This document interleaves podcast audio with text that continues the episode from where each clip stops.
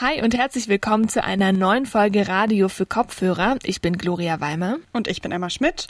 Und wir begrüßen euch heute mal im Doppelpack. Unser Thema heute ist die Kultur. Ab heute dürfen Kultureinrichtungen in Sachsen nach wochenlangen Schließungen wieder öffnen. Ja, das ist die gute Nachricht. Und hier kommt die schlechte. Für viele Kulturschaffende ist leider nicht so richtig klar, wie es weitergeht, wenn die Zahlen wieder steigen. Wir haben uns mal ein paar Leipziger Kulturschaffende an den virtuellen Tisch geholt und besprechen, wie sie sich auf die Öffnung vorbereitet haben. Und das hört ihr jetzt. Mephisto 976, Radio für Kopfhörer. Emma, wir schauen in dieser Folge mal gemeinsam auf die Kultur und sprechen auch gleich mit Menschen, die das selbst betrifft. Vorher lassen uns aber erstmal auf die aktuelle Situation blicken. Die Kultur, die öffnet ab heute grundsätzlich. Unter welchen Bedingungen ist das möglich? Also erstmal sind es natürlich Lockerungen, die da auf die Kulturbetriebe zukommen, aber eben mit strengeren Auflagen, sowohl für BesucherInnen als eben auch für diese Kulturschaffenden. Ab heute gilt nämlich grundsätzlich 2G+. Das heißt, Personen, die ins Theater, ins Restaurant oder eben ins Kino möchten, müssen sich nicht nur zweimal geimpft haben und genesen sein, sondern jetzt ist neu, eben das Plus, sie müssen auch getestet oder geboostert sein. Das Ganze ist abhängig von der Hospitalisierungsrate wieder mit Schließungen verbunden. Die Hospitalisierungsrate ähm, steht für die Anzahl von Betten, die in Krankenhäusern von Corona-PatientInnen belegt sind. Hm, jetzt hast du auch schon gesagt, das heißt dann auch, dass Kulturbetriebe eben auch kurzfristig schließen müssen, wenn die Zahlen steigen. Über die Kritik daran sprechen wir gleich noch. Grundsätzlich können sie aber erstmal öffnen, die sächsischen Kulturbetriebe, ab dem 14.01., das haben wir auch schon oft gesagt, je nachdem, wie lang es eben auch dauert, um den Betrieb hochzufahren. Hier in Leipzig startet zum Beispiel das Theater der Jungen Welt direkt heute am 14.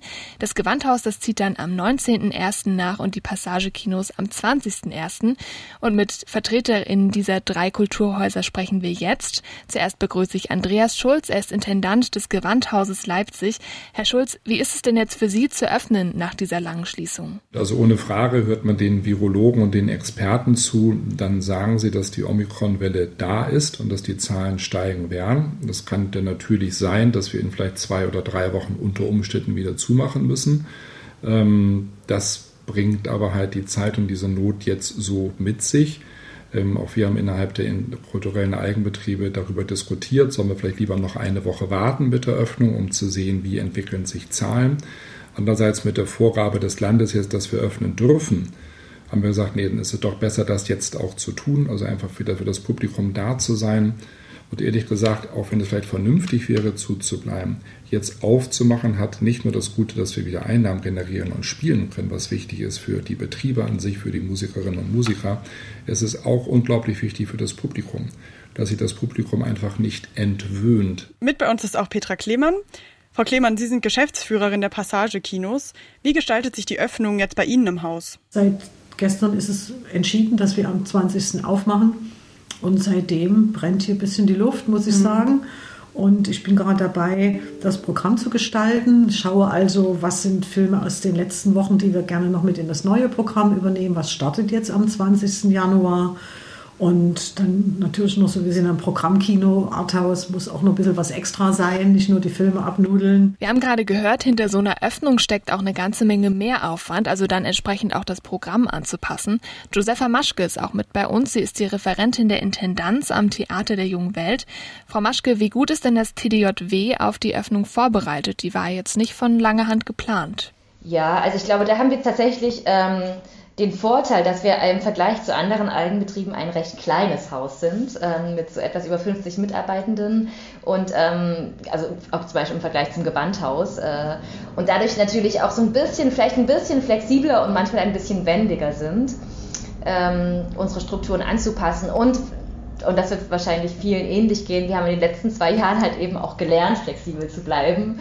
Ähm, und äh, da gab es ja dann doch äh, auch mal einfach Verordnungen, die relativ kurzfristig entschieden wurden. Und ähm, ja, ich glaube, dass es sozusagen natürlich immer ein großer Arbeitsaufwand ist, ähm, zumal wir auch eine äh, sehr, also eine sehr hohe Personalbelastung haben sozusagen. Also wir sind ein recht kleines Haus mit nicht so vielen Mitarbeitenden.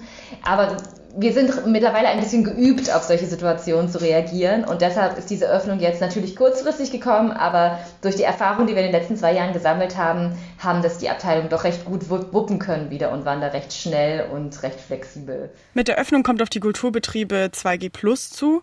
Wie ist das denn in den Passagekinos, Frau Klemann? Da weiß ich von den Kollegen aus den anderen Bundesländern, die nicht geschlossen hatten, was 2G Plus bedeutet im Kino, nämlich einen drastischen Rückgang, weiteren drastischen Rückgang gegenüber der vorherigen äh, Situation der Besucherzahlen, also runter bis äh, um 70, 80 Prozent gab es da Rückgänge. Das hatte ich dann als nächstes natürlich auf dem Schirm. Dann habe ich mir wieder gedacht, aber okay, sei es drum es ist besser aufzumachen, als geschlossen zu bleiben, ehe wir hier völlig irgendwann in der Versenkung verschwinden, wie die anderen Kultureinrichtungen auch. Wie sieht es denn bei Ihnen im Gewandhaus aus, Herr Schulz? Welche Herausforderungen gibt es für Sie? Also alle Einrichtungen wie auch das Gewandhaus werden in den nächsten Tagen über ihre Website jeweils sehr tagesaktuell kommunizieren, welche Auflagen man beachten muss. Also das heißt, man kommt mit 2G plus in die, unsere Einrichtung ins Gewandhaus. Man muss auch, das ist neu, nach der Allgemeinverführung während des Konzertes eine Maske tragen, eine FFP2-Maske. Wir können aber weiterhin Gastronomie anbieten und werden auch weiterhin Pausen und eine normale Konzertlänge haben. Wir sind begrenzt nach der Notfallverordnung auf 500 Plätze im großen Saal und 250 Plätze im Mendelssohn-Saal. Mhm. Das werden wir alles soweit gut hinbekommen und werden dann nächste Woche auch starten können. Freuen uns, wenn unser Publikum kommt. Positive Worte also an dieser Stelle vom Gewandhausintendanten. Aktuell kommt viel Kritik von Kulturschaffenden an den neuen Regelungen aus Dresden. 30 Kulturschaffende haben sich da zusammengeschlossen und einen offenen Brief an die sächsische Regierung geschrieben. In dem Brief heißt es, die Kulturbetriebe empfinden es als Zitat ernüchternd zu sehen, dass es so viele strenge Auflagen speziell für Kulturbetriebe gibt und das obwohl dort kein gesteigertes Infektionsrisiko nachgewiesen werden konnte. Genau. Viele von ihnen haben Zeit und Geld in Lüftungsanlagen und Hygienekonzepte investiert. Und das findet aber ihrer Meinung nach in der Politik bisher wenig Beachtung. Das bedeutet eben für Kulturschaffende, trotz der Lockerung heute, diese Kulturbetriebe können sich nicht wirklich darauf ausruhen, dass es diese neuen Lockerungen eben jetzt gibt. Wenn die Zahlen steigen, dann kann das eben ganz schnell auch wieder Schließungen bedeuten. Herr Schulz, da mal die Frage an Sie. Das ist ja was, was in der Vergangenheit häufig passiert ist. Öffnung, Schließung, Öffnung, Schließung. Die letzte im November 2021 bis jetzt. Sie haben im Vorgespräch gesagt, 1,2 Millionen Euro hat das Gewandhaus die Schließung in diesem Zeitraum gekostet. Das ist ja eine Menge Geld. Wie viel, wie, oder wie sehr fühlen Sie sich denn von der sächsischen Politik vertreten? In Summe, ja, kann man wenig zufrieden sein. Ich will aber nicht klagen, denn das Gewandhaus natürlich als städtisches Unternehmen ist per se abgesichert. Wir haben sichere Arbeitsverträge. Da geht es anderen bedeutend schlechter. Dennoch können wir aber auch nicht umhinstellen, dass wir auch Nöte haben, mit denen wir umgehen müssen in den Klar. nächsten Wochen und Monaten. Das wird eine Herausforderung. Aber da ich grundsätzlich immer erstmal ein nach positiv vorne blickender Mensch bin, sage ich immer, wir werden auch hier für Wege und Lösungen finden. Es sind halt besonders herausfordernde Zeiten, wo wir halt mit diesen vielen Problemen anders vielleicht umgehen müssen als sonst. Kultureinrichtungen sind bei neuen Schließungen ja immer mit als erstes betroffen. Das haben uns die vergangenen Monate gezeigt.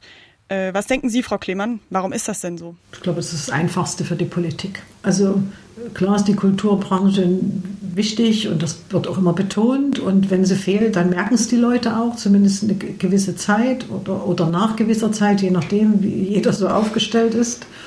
Und aber auch wenn ich jetzt auf die Kinobranche schaue, wir haben einfach nicht so eine Lobby wie zum Beispiel die Gastronomie oder die Hotellerie. Frau Maschke, wie war das am Theater der jungen Welt für Sie? Ich habe mich, ich fühlte mich schon sehr betroffen davon und hatte auch das Gefühl, dass da immer mit zweierlei Maß gemessen wurde ähm, und man einfach davon ausgegangen ist, okay, die Kultur hat halt keine Lobby ähm, und deshalb können wir die halt auch zumachen, während vielleicht in ganzen Großraumbüros äh, ja, weitergearbeitet wird, große Teile der Wirtschaft weiter so laufen wie bisher. Ähm, und man irgendwie, ich, also ich war schon ziemlich enttäuscht, weil ich das Gefühl hatte, dass irgendwie vielleicht der, die Kultur einfach der Kultur, die nicht so viel Bedeutung beigemessen wurde.